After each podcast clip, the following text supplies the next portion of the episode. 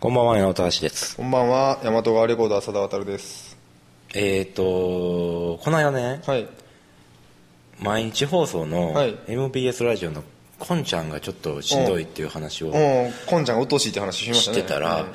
あのうんーこんちゃんのお昼ですよ、金曜日ってやつうん、ね。こんちゃんのお昼ですよのコーナーで、吠えるこんちゃんっていうコーナーがあって、うんうんそれが一番きつかってん。朝もわかる覚えてるかどうかわからんけど、えっと、知ってるし、あのコーナー CM に行く直前までめっちゃ怒ってて、こんちゃんが、うん CM 終わった後、大人に普通に戻ってるっていうところが結構憎い。ああ、そうでしょう。うんその吠えるこんちゃんがどうやら終わったみたい。あ、ほんま、あ、ほんならもうこれからめっちゃ聞けんじゃん、こんちゃん。あのーなんか今こんちゃんが、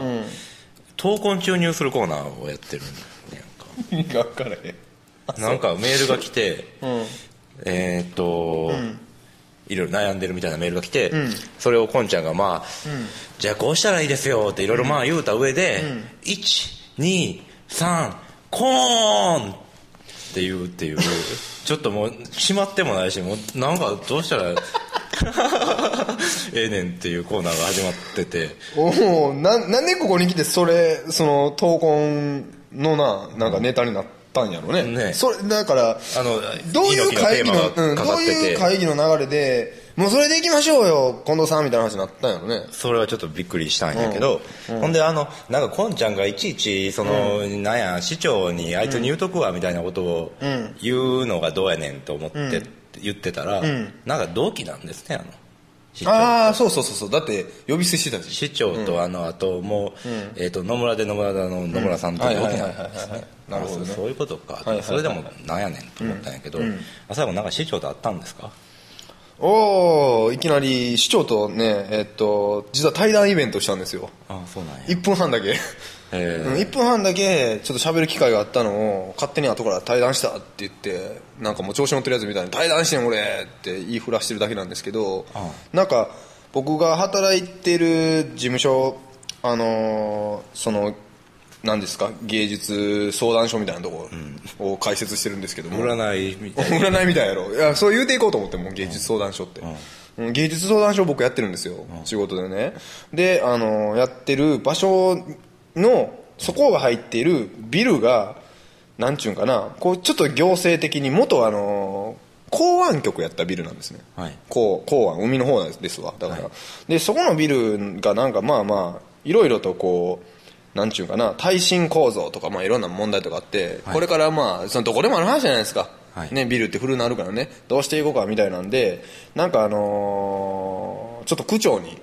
区長ちゃうわごめん市長にその平山市長に、はい一回なんか僕ら頑張ってますと、このビル NPO をやってる人たちがいっぱい入ってるビルで僕ら頑張ってるからよかったら市長見に来てくださいよみたいなことを、なんか話を誰かがしたらほんまに見に来てくれたんですよああそうほんならこういろんなところ見学していって、僕がそのおる芸術相談所のチックワークってとこにも「やあ!」みたいな感じで入ってきたよな、後ろ何人か引き連れて、ほんでなんか写真もなんかこうスタッフの人が撮ったりとかしてて、ほんでなんか「どうですか芸術関係はどうですか最近は」みたいなこと言って「いやーなかなかまあ、えーっと最近ねちょっといろいろ厳しくなってきてると思いますけどね」とか言ったら、いきなりこう平松市長がいきなりやで、僕にこうグーを突き出してマイマイクの形してグーを突き出して、じゃあ橋本知事に一言って言いよっ てえーってなって何そのちょっとなんかちょっと半笑いでアナウンサーアナウンサー的に半笑いでアナウン元俺アナウンサーやしこと的もなあるみたいな踏まえた感踏じ、まえた感じで、で半笑いで、じゃあ橋本知事に一言って言いよって、うん、いやーって俺普通に全くアドリブ聞けへんかったその時あもうなんかどうしようってなってしまったあーほんまそうにそれされていきなりだから平松市長の拳のこの何58マイク拳の58マイクにビビってしまってあーもうどう展開したらいいかわからなかったいやーまあなんとかしてほしいですねみたいなめちゃくちゃお前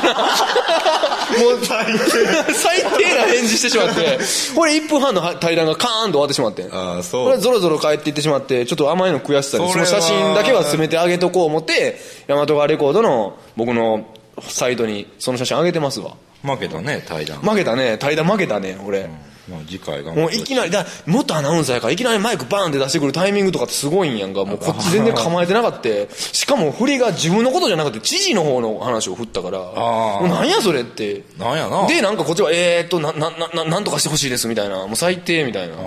感じになってしまってなあ残念でしたああそれはなかなか失敗しました本当に、えー面白い話や ね面白い隙間芸術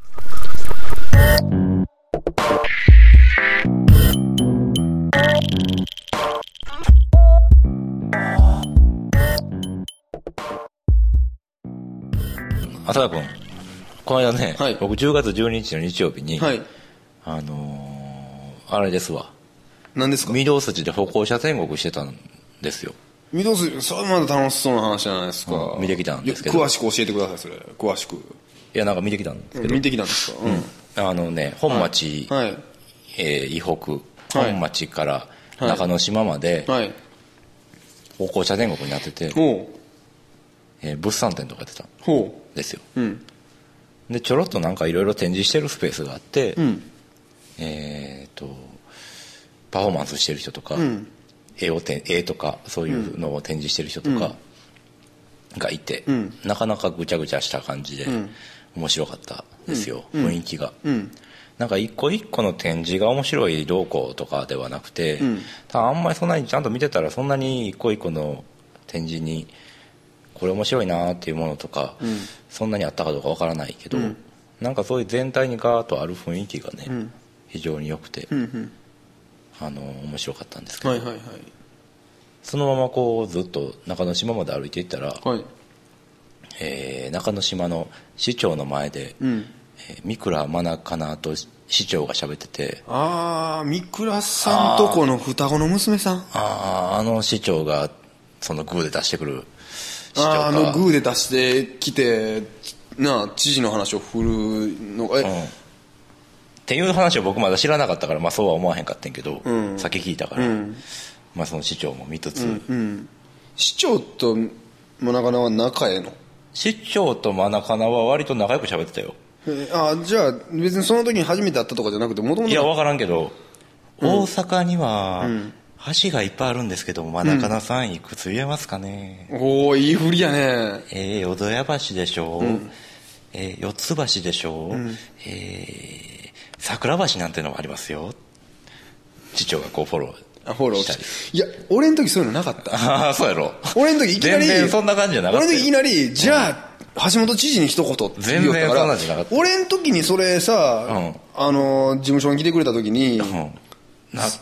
大阪に橋何個言えますかって 言ってくれたら俺結構言えるよ何わ橋やろ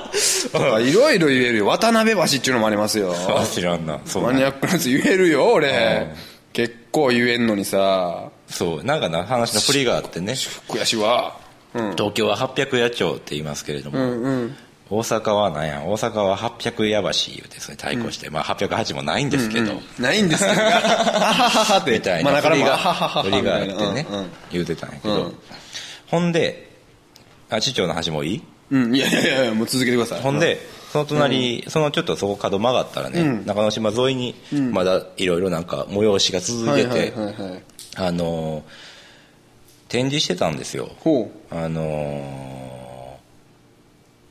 なんかえっとちょっと前に僕参加したイベントの展示なんですけう。はいどはい。あの中之島を歩いて風景を切り取ろうみたいなワークショップがあって、はいそれの展示をしてて、はい。その展示をしつつその場所でラジオ放送をしてはってほあラジオやと思ってう。ほう。いや、俺らの大好きなそうラジオとき。聞いたらちょっと、これは見過ごせんと思ってサンドの飯よりラジオやからな、俺ら。行ったらその中うでんそのところどころにあのラジオで3倍いけんもんな。ラジオを置いてあって、ラジオってその放送する方のラジオを、その辺のなんか街路樹にこのの木のあたりとかにポンポンポンポン置いてあって、でそこから曲が流れてたから行ったら、うんうんなんかテープ流してるのかなと思ったらそうじゃなくて、その放送してるのを流してて、へえ。あのーじゃあもう、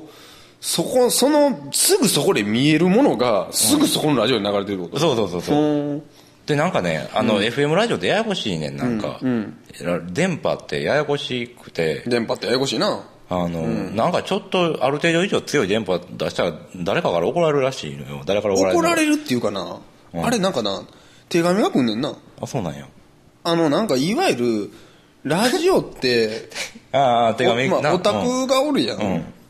手紙あのなもうラジオ来るらしいの研究ラジオ研究中かそのラジオね来るらしいね僕らもよく来るもんね僕らもよく来るやんあの、ねトロントとかからよくうん、来る来る来る来る来る、僕らもね、うんボスニアヘルツェゴビうナん、とジかジンバブエとかね、うん、からも来るけど、届きました、うん、ブータンとかね、うん、あのなんかどこまで聞こえたかいうやつでしょそうそう、ここんなまにで、そうそう、こんだけここまで、私は確かなあなたのラジオを受信しましたってそいうのラジオマニア同士の電波マニア的なその、こんなに飛んでたでっていでうっのをていうのを言い合うっていう文化があるらしいやん。ね、それなんか面白い話だな、うん。なかなか俺らもそんななんかいいな、言いたいよな、ほんまな。うん。 でなんかそんなそれじゃなくて それじゃなくて、なんか怒られるらしいのよある程度強い電波出したらどこが怒ってくんの誰か知らんけどなんか怒られるらしいねなんか誰かが決めてるらしいねへこれ以上何メートル以上離れた時に、電界共同これ以上やったらあかんとかいうのがあっえ。て細かいこと言いやがってな、ほんまだから近所でしか聞こえへんぐらいの電波を飛ばしてはんのよ、何メートルぐらいそれそ。こでは半い径や。それはちゃんと調べてないけど、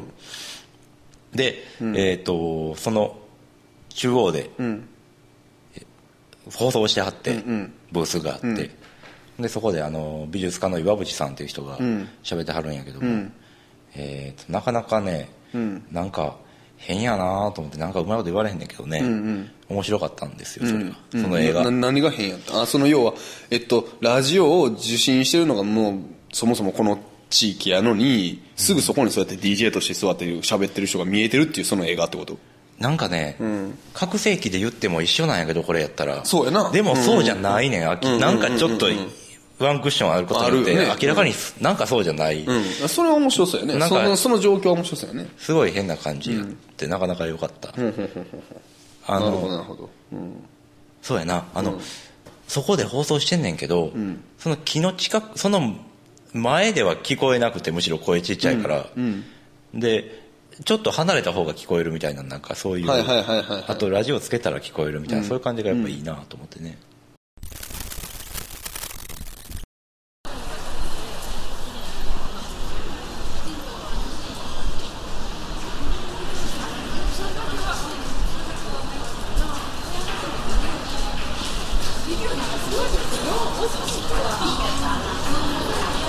はい、チケット余らんか、チケット余ってないか。うん、よくチェックのチケット余ってないか、チケット。チケット。はい、えー本日はですね、えーちょうど、あの2年ほど前にこうお越しいただいたゲストの方がね再びこう登場していただくということでですね私たちの横には、えーチェルシーレコード元店長のチェルシー杉本さんにお越しいただきましたこんにちはこんにちはどうも元店長ってなんで普通にえチェルシーレコードはそこは突っ込まんでええねんあごめんなさいはいハゲえあいやいやいやね今こうチェルシー杉本さん来ていただいたわけなんですけども、うんはいなんかこうチェルシー杉本さん最近面白いライブを見たという噂を聞いたんですけどもあそうはいあえっ とね、京都大学の西部講堂ってところで、はいえー2年前も西武コードの話してませんでした2年前は聖火の聖火あ京都は京都聖火あえあー、造聖火の形造形ですね2あー年前は造京都形芸大造形芸大の学祭の話をね2学年祭の話前はちょうどそうそう、あのこの番組聞いてくださってる方だったら覚えてるかもしれないですけどもねマヘルの話とか、そうあのね、あのメリケン神戸のメリケンパークからこのチェルシー杉本さんをお迎えしてですねいろんな芸芸大の学祭の話をしましたけども、最近どんなライブをえーとまあ先ほど言いましたようにね京都大学西部講堂っていうところで、はいえーフラワートラベリンバンド、はえーもう伝説的なね伝説的なえー初期、日本のロックの、えー重要バンドですねねえもうじょ今となってはもうあの人、うんねえ女王山中さんがボーカルというね、うんあのーあの人もいましたよね、内田そうそうそうゆうやさんが内ね内田田裕ゆ也もいましたねうやさんがもともと作ったバンドで、で初期はメンバーで,、で途中からはもうプロデューサーみたいな立場もう内田裕也さんといえばねもう最近ではもう政治活動でパー to the people 言うて ね、政見放送出てましたけどね。もうすごいですね、あの人。かっこいいですね、ほんま。あの人はねあの最近人はねキキキリンさんとはもう仲が戻ってあ、戻ったんですか。で今は何週かっこいい夫婦やって話ですけどね、あの二人。すごいね、うん。でまあいやいやいやそれはもういい、はいそれはまあええとして。うちはゆうやゆうやさんの話はもう尽きないのでいいとして。でまあそのフラワートラベリ全ング然最近の話ちゃうかったもんねパワーアートだってね全然最近ちゃうね。うんびっくりした随分前やね。うん。ああまりにも印象残ってて、何回も見てるから、あの映像。まあええわ、おいで。うん。でその台湾がね、えー頭脳警察、ああ頭脳警察って活動してるんですか頭脳警察もねなんか再再再結成ぐらいへえすごいな。で ま再あ結成してるよな。えっとねフラワートラベリングバンドがもう60はい超えるぐらい、で頭脳警察ももう50代後半ぐらいで、えーですねすごい渋いイベントすご渋いところでもないすごいいですもう還暦ロックですからねねまた西武コードっていうのがもうびぴったりですそうね。なんですよ、うんでもう観客もね、ん平均年齢がもうおそらく40代は超えてるという、そうなんでしょうそういうねのもう、あのリアルタイムで見てたようなね、どんな服装してました、皆さん。あのねスーツ姿で踊ってるおっちゃんとかね、ああ、やっぱりそう。その青春時代はね、やんちゃしてたんでしょうね、それでしょうねきっとでもうね。結構ねああれのこそそれなりの管理職についてるんでしょうけどね。みたいなおじさんとかがね、うおーとか叫んで踊ってましたからね、ほんまですか。すごかったですよね、うんでもう西武行動っていうところ自体が持つ、そのなんというか独特な磁場がありますからね、うんうんうんそこでその2バンドが、ね西武あのー頭脳警察もね、んもう伝説のバンドとして有名ですけれどもね、その2つが対バンで、しかも西武行動で、うん。もう伝説がん一つ生まれたという日なんですけれどもね、これは確かにすごいですよね。まあでせ、うん、あの、そもそも、あれですか、フラワートラベルバンドっていうのは活動してたんですかえっとね35年ぐらい前に解散してから、うん。もう、5年ぐらい前。 35年ぐらい前あ、35年ぐらい前、ね。 35年ぐら35年、びっくりした。35年ぐらい前に解散してから。解散してから一回も再結成してないんですよね、だからでほん、本当にじゃあ伝説、本当に本当にこの時のために再結成したみたいな。みたいなもんねへ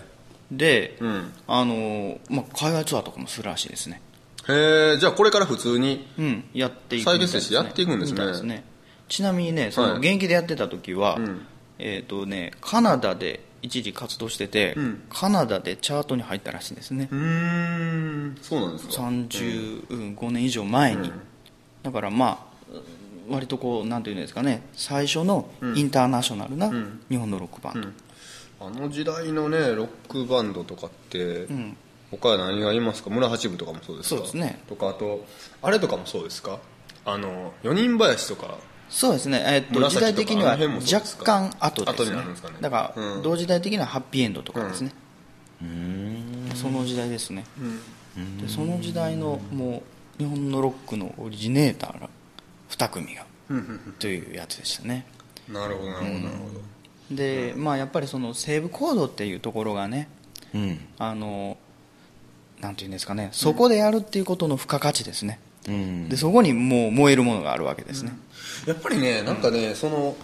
僕は大阪におるんで、あのーやっぱりその、同じ関西でも全然大阪と京都ちゃうわけじゃないですか。で、京都の人の、その、西部行動に対する、なんていうかな、こう、いい意味でのこうお恐れを抱いてるというか、なんか、うんうんなんていうんですか、あそこの神聖な感じ。うんうん、っていうのを持ってるの感覚っていうのがやっぱり実感としてないんですよでもなんか大阪にはそういう場所がなくて、東京となんか京都であの法政大学法政学館だったじゃないですかありましたねうん、であそこと京都のその京大西部高う度ん西部高度でまあ二大聖地二大聖聖地ですよね、であっちはあっちでもうそれこそ灰野刑事さんとか、あの辺の割とアングラな人らがバンバン出たりとかしてましたけども、なんかそういうのをこう大阪にもあったらええのになっていうのを漠然と大学時代思っていて、ありましたねそういうのはね、で私も大学がねたまたまあのチェルシーさんも私も大阪一大ってとこなんですけども、大阪一大は学園祭はまあとにかく結構変な割とこう変わったアーティストを読んだりはしてたんですけども、なかなかそのなんちゅうか場所として聖地になるかって言ったらそうですねまあこれはまだ、うんなかなか難しい問題でやっぱりあのセーブコードみたいな、その昔ね大学がめちゃくちゃだった頃にね、あのむちゃくちゃな時代学なんか生あの運動一代と兄弟があの地下でつながってたって言われてた時代ですよね そういう時代ですね、うんあの赤のヘルメットかぶってね、そういうまだいましたけどね僕大学入学した98い年ましたね、まだいましたけどねヘルメットかぶってるやつ白いヘルメットうんのびっ方くりしましたもん、うんでまあそういう時代がそれは年なんその人はいや都市じゃなくて都市じゃなくて若いいや人でも若いとはいえもちろん僕が大学に入った時にヘルメットかぶってる人らは多分大学6回生とかそんなんやと思う、まあまあ、まあうんでも年じゃないよね25歳ぐらいよねその当時その人たちはそれはなんかじゃあその文化的な遺伝子を継いでる人なんやんねそういういやいややっぱ政治的にむしろ文化じゃない方やと思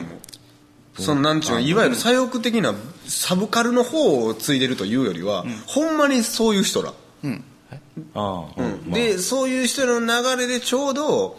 あのーイラクの海外派兵とかの話がガイドライン法とかがめちゃくちゃ盛んやった時代で、98年とかってそこの牛歩もの戦術すとかごのい時でっかい縦看板を立ててなんて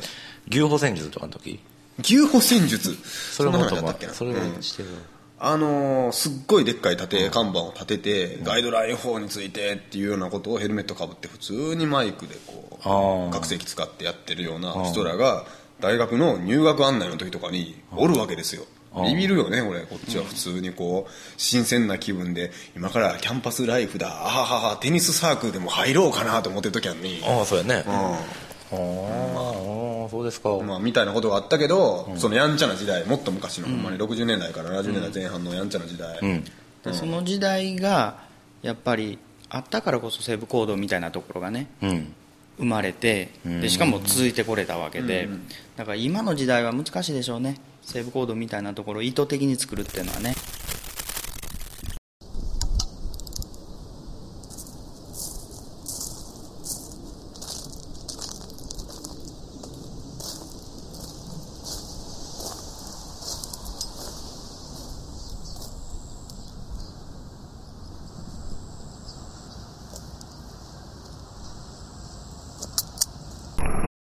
そのさっき言ってたその、フラワートラベリンバンドとかはえー、っとなんやなんでしたっけ頭脳警察とかを見に来る人たちの世代って、まあ、40過ぎとかもっともまあ、 50 50ぐらいの、で、まあ、もうちょっと下の世代だと例えば今30後半から40前半の世代で、まあ、ミュージシャンとか美術とか、いろいろこう割とこうなんやろうな、えー京都でうんぜあの前衛的なことをやってまあ頑張ってる人たちって、結構その西部コードの遺伝子を引き継いでることによってこうネットワークしてる人たちっていうのがいいっぱいいて、うんうんだから今僕の何人か知ってるような、どういうことあのだからもともと西部行動で知り合ったみたいな人たちなんですよ、セーブコードで出会った、西部行動のボランティアをやってたとか、セーブコードのボランティア、あの要は実行委員会に入ってたってこと、ああえイベントとかのイベントっていうよりなんていうのあのね、えっとね西部行動を運営してるそうですねあーももともとだから西部行動っていうのは、まあ、京都大学のうん持ち物、はい要するに、まあえまあ国立大学ですからねね国のもんなんですけど、ん運営してるのはね、えー、と連絡協議会というところが運営してはって、やっぱり京都大学の外にあるんですかここがなかなかねあなんかそういうよくまあわかんないんですよよういやいや外から別にようわからんようなうん、別にそんなのウェブサイトで調べたりとか、んあのいねそんなん近い人に聞いたらすぐにわかることで別に隠されてることもないでしょうけど、なんかあのいろんな人が要は兄弟生じゃないようなミュージシャンとかがどんどんな演劇の人とか入り込んでるから、決して別に兄弟生であることが必須条件では全くないから、まあ外部の人が入ってくることを事実上許してる状態だと思うんですね、でそこに、あのー要はそういう運営を手伝ってるような人たちにやっぱアーティスト的な人あ要は自分で作品作ってるような人いっぱいおって、それが舞台美術を作ってる人間とか、あの音楽やってる人間とかいろんなところがそこで集まってジャンルは全然違うけどいろんな人たちが仲良くなって、その人たちが当時要はそんなん手伝うって20代前半とかやったりするわけやん、大体学生の時とか、で時間あるからそういうの手伝ったりするやんその人たちが10年後とかそれなりに有名になって、でこうそのネットワークのまま一緒にコラボレーションしたりとかするけどそういう人たちはもともとは西部コードで私たち一緒に仕事したことがあってっていうパターンがすごい多いんですよ、だからその京都の、まあ、地下人脈というかね、そういうところの、まあ、一つのなんていうんですかね結集の場というか、そういう場なんですね単なるその、えー大学一大学の、えー行動とかね単なるライブ会場というものを超えた場になってるんですね、いやこんなね話をねしてますけどもね、まあ、京都の人が聞いたら京都の人はなんか多分思ってると思いますよ、そんなこと嫌がってお前らちゃうねんちゃうねんほんまとかもしくはいやもっとほんまはこうでとかなんかいろいろあるんかもしれないけど、まあ、少なくともそういうふうなことが大阪よりもなんか、なんちゅうんかなそのバックにある程度社会的な背景も踏まえた上で根付いてなんかこうネットワークしていってるっていうイメージがすごい強いえなと、まあ、あともう一つね吉田寮っていうのもありますけどねまあ吉田さん違うからねあれも多分うん別分野、まあ、あそこもねいろいろ面白いものがあるんですけど、ね、面白い人がいろいろいますけどね、でなちなみにそこの西武講堂では、そのまあ、今回以外にもいろいろ伝説的なライブとかがあって、村八部っていう有名な、えー日本のロックバンドがあるんですけれども、えはいその彼らの、まあ、在籍あのなんていうか、まあさえー在名時に唯一出したアルバムっていうのが西武講堂での、えーライブアルバムなんですねうんであるとか、まあ、例えばフランク・ザッパがね、はいえー一度だけ日本に来たんですけれども西武講堂でライブやったんですなるねほどなるほどじゃあそれなんでなんですかあれなんでなんでしょうね、別にそんな他でもねねなかなか見れない、ザッパ先生がね、えー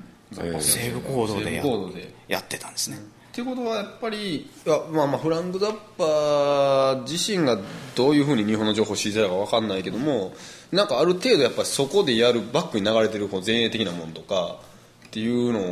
のを理解した上でそれ OK やったんですかねどうなんでしょうね大きいホールとかでやるよりもセまあブコートの方がって思いはったんやったらすごいですね、うんまあ、どういう経緯か分かんないですけども、だから聞いた話によると、ザッパ先生はすごくお気に召されたという話を聞いてますね、気に召されたと召されたザッパ師匠がザッパ先生、であとね、ポリスあのスあーティング率いるポリススティンがグ率いるポリス最初に日本来た時に、やっぱセーブコードでやってんですね、うんポリスがセーブコード、やってんですよでその時にもなんかいろいろあの右翼と左翼がぶつかった とかいろんないろんなめ大きいく大きい話でしたね今とかね右な翼んかと左翼がぶつかった、うんコンサート何々派中とかじゃなくてもなんかねセクトとかの話じゃなくてなんかいろんな伝説が飛んでて、だからスティングがその、えー揉めてる連中に水かけたとかなんかいいろんな噂が飛び交っててその話やなそれは本当は何か分かんないですけど、まあ、そういう伝説がいろいろ生まれてる場であるとで、まあ、そういうところで行われたコンサートなので、まあ、余計にこう燃えるというかなるほど箔がつくというか、ねなるほどえーなるそほういうコどンサートでございました、まあそういうふうなね、えー、セーブコードの話をして、こう音楽っていいよねえー、っと音楽をみんなで楽しく聴かないか俺たちと一緒にレッツ・ツゲザー・リスニングパーティーっ何言ってるんですていうのをですね皆さんは開催するんですよね確かね、かああその話ですはいかああもうそうですよはいえっとねえーこの千代市杉本さんのはいえー企画で俺の企画な、まあ チェルシー杉本さんのきもう誰の企画でもええやん音楽はみんなのものやねんから、もうえーいいやこんの誰の企画とかじゃないやん、もう前から言ってるその僕の家のフロートというところで、柳君の家のフロートえーえっとリスニングパーティはーをいするということでねちょっとどういうことなのかちょっとじゃあ説明簡して単いにただねいていいですか、はい、あ俺が、はい、どうぞどうぞえっ、とまあみんなでいろいろ音楽をはい掛け合って、掛け合って掛け合ういいね音楽を掛け合って聞き合って、語り合おうではないかとはいいう会を、えー今度い10月の17 17日17日もうすぐですけどね金曜日ですね,、ねえーもうすぐですけどね夜8時か夜ら8時から、えー終わりは決まってません、はい、適当にもう適当にえーいう企画を、えーやることになっておりますはい、はいえー、と10月の17日のはい金曜日8時からうん、フロートで、金曜日のもう8時はもうねもう何何こんなに言うてくれんのいやもう何 もない別に何もないけど楽しみやなと思ってねああいやいやいやどんな袋持ってくるのかなと思ってある人はシスコの袋持ってきたりとかあの人は普通にタワーレコードの袋持ってきたと思ったらビッグピンクの袋をこうにレコードいっぱい詰めて持ってきたよって人もおるかもしれないし楽しみやなと思ってああなるほどね、えーっと 8時からはいえー iPod でもいいんですよ iPod 飲み物はあの CD でもいいんですよ売ってるんですけれども、はい食べ物は持ち込んでみ自由というか持ち込んでください、はいえー CD とかレコードとかあとコンピューターで再生するようなデータとかなん何でも何でもいけますね大抵何でもかけれるので、はいいきますいきますはいぜひそれにお越しくださいレーザーディスクは無理やねレーザーディスクは無理やね、うちちょっとレーダーですか無理だね、はいまあということで、はいえーリスニングパーティーね10月の3、えー17日の金曜日ですけども、ははいいよかよければぜひお越しくださいはい、はいじゃあはい2年ぶりじゃあのゲスト、はい二年ぶりねチェルシー杉本さんでしたはいじゃあチェルシーすみません最後にじゃああの G コードでお願いします G コードではいこれあのね1位ないですはい、えー楽曲紹介のコーナーです、えー今回お届けしますのは東京を中心に活動する、えーシンガーソングライターの三村京子さんの楽曲ですえーっとつい最近ですね、えー彼女はセカンドアルバム「えー東京では少女歌手なんて」というアルバムを、えー自主レーベルから、えーリリースされたんですけども、えーちょうど私ちょうど半年えーぐらい前にもっと前ですかね、えー、と今年の2月にですね東京で、えーライブをしに行った時にちょうど彼女と共演をする機会がありましたで以前から彼女のファーストアルバムなどを聴いてて、えー大変あの個人的にも好きだった、えー歌い手さんだったんで一緒に非常に共演できて、えー嬉しかったんですけども、えーその時に、えーこのセカンドアルバムの構想とか、えーいろいろ聞いていてで実際出来上がってこの CD を直接私のところにこう送ってくださってですねあの大事に今ちょっと聞かせていただいている感じですでぜひ彼女のこの、えー曲を皆さんにも聴いてほしいなと思いまして、え1曲ご紹介します、えーそれでは三村京子さんのセカンドアルバム「えー東京では少女歌手なんて」えーより1曲目「えー深夜の猫」をお聴きください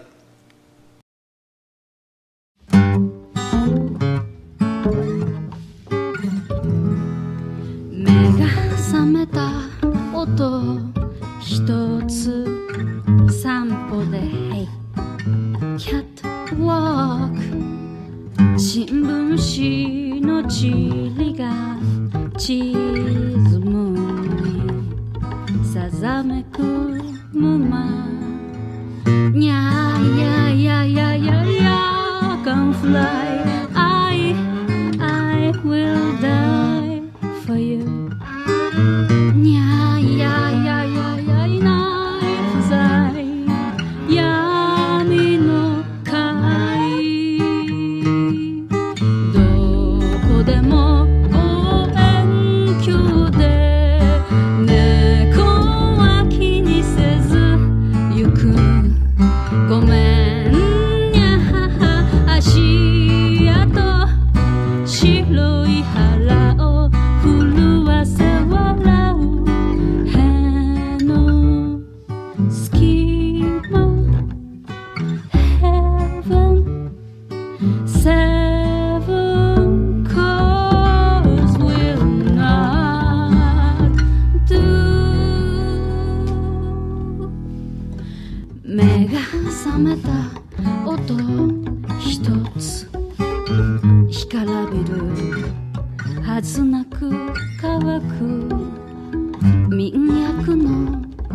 仮面は引き裂かれた crescent moon にゃーやーやーやーやー暗い痛いでも love will die for now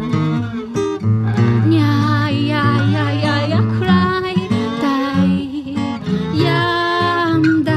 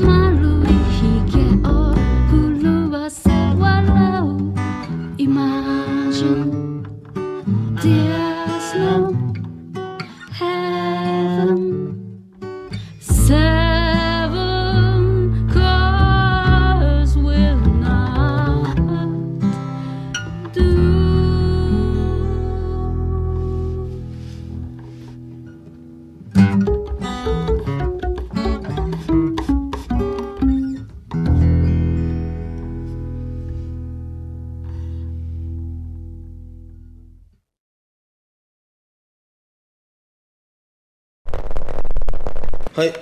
えー、とじゃあ最後にイベントをちょっと紹介したいんですけれどもはい浅田君何かありますかえっとじゃあまあまあまず2人のイベントからね、えー、とじゃあ11月の1日に、はいえーさっきも言いましたけれどもこのまた僕のところの、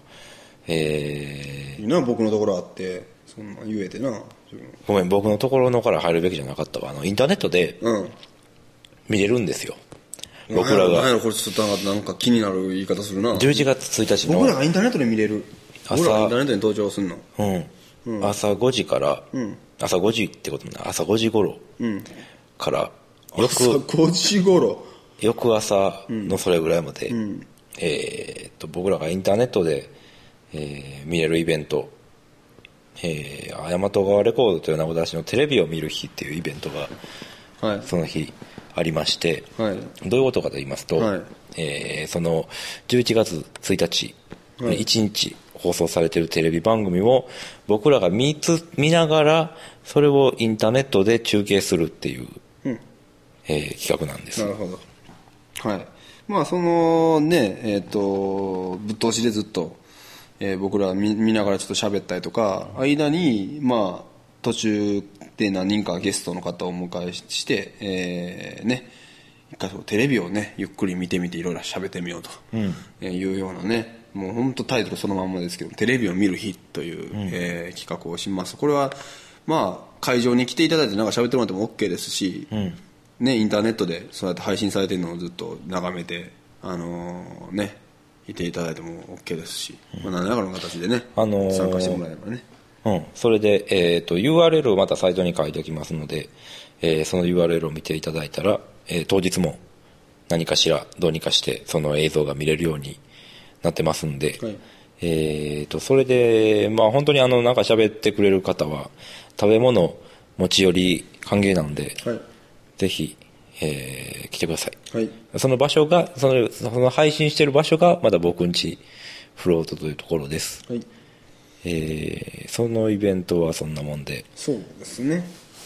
はい。あと何かありますか、えっ、と、ライブが結構立て続けに私あるんで、パンパンパンと言ってきますけども、えっ、と、10月の、えー18日の土曜日に、えー三あ京都の、えー、木屋町のアバンギルドっていうところです、えーこのね、番組の名前とよう似てるんですけど、隙間産業っていうね、イベントがあって、えーそれに出ます、えーこれ出演はミドル Q っていうバンドのレコ発イベントで、まあ、音楽イベントなんですけどもね、えーあと「溺れたエビ色検視報告書」っていうユニットとかなんかまあ5組ぐらいの、えーイベントあのミュージシャンが出るイベントに私はビデオパフォーマンスをちょっとさせてもらいますで、えーそれが晩の7時からなんですけども、えー、と実はその後ですねまた別の場所で同じ日の晩の9時ぐらいから私で別の場所で出番ありましてこれは京都のどういうことえー、とダブルブッキングってことですねこれえ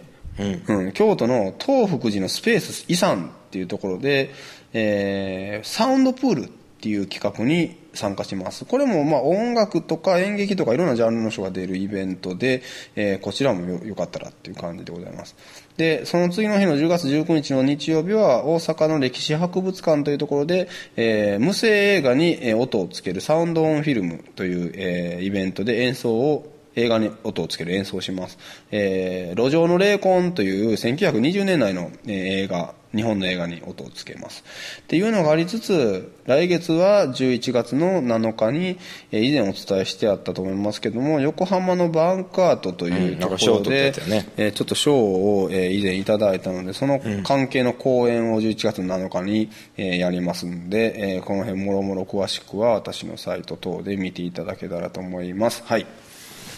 はいえー、とそういうわけでじゃあお届けしてきましたけれども、はいえーどうですかあそうやなえーっといや本当ちょっとね僕も風邪気味なんですけどもはいあのーもう月並みなこと言いますけどもね本当ね、体温調整が難しいですねこの季節はね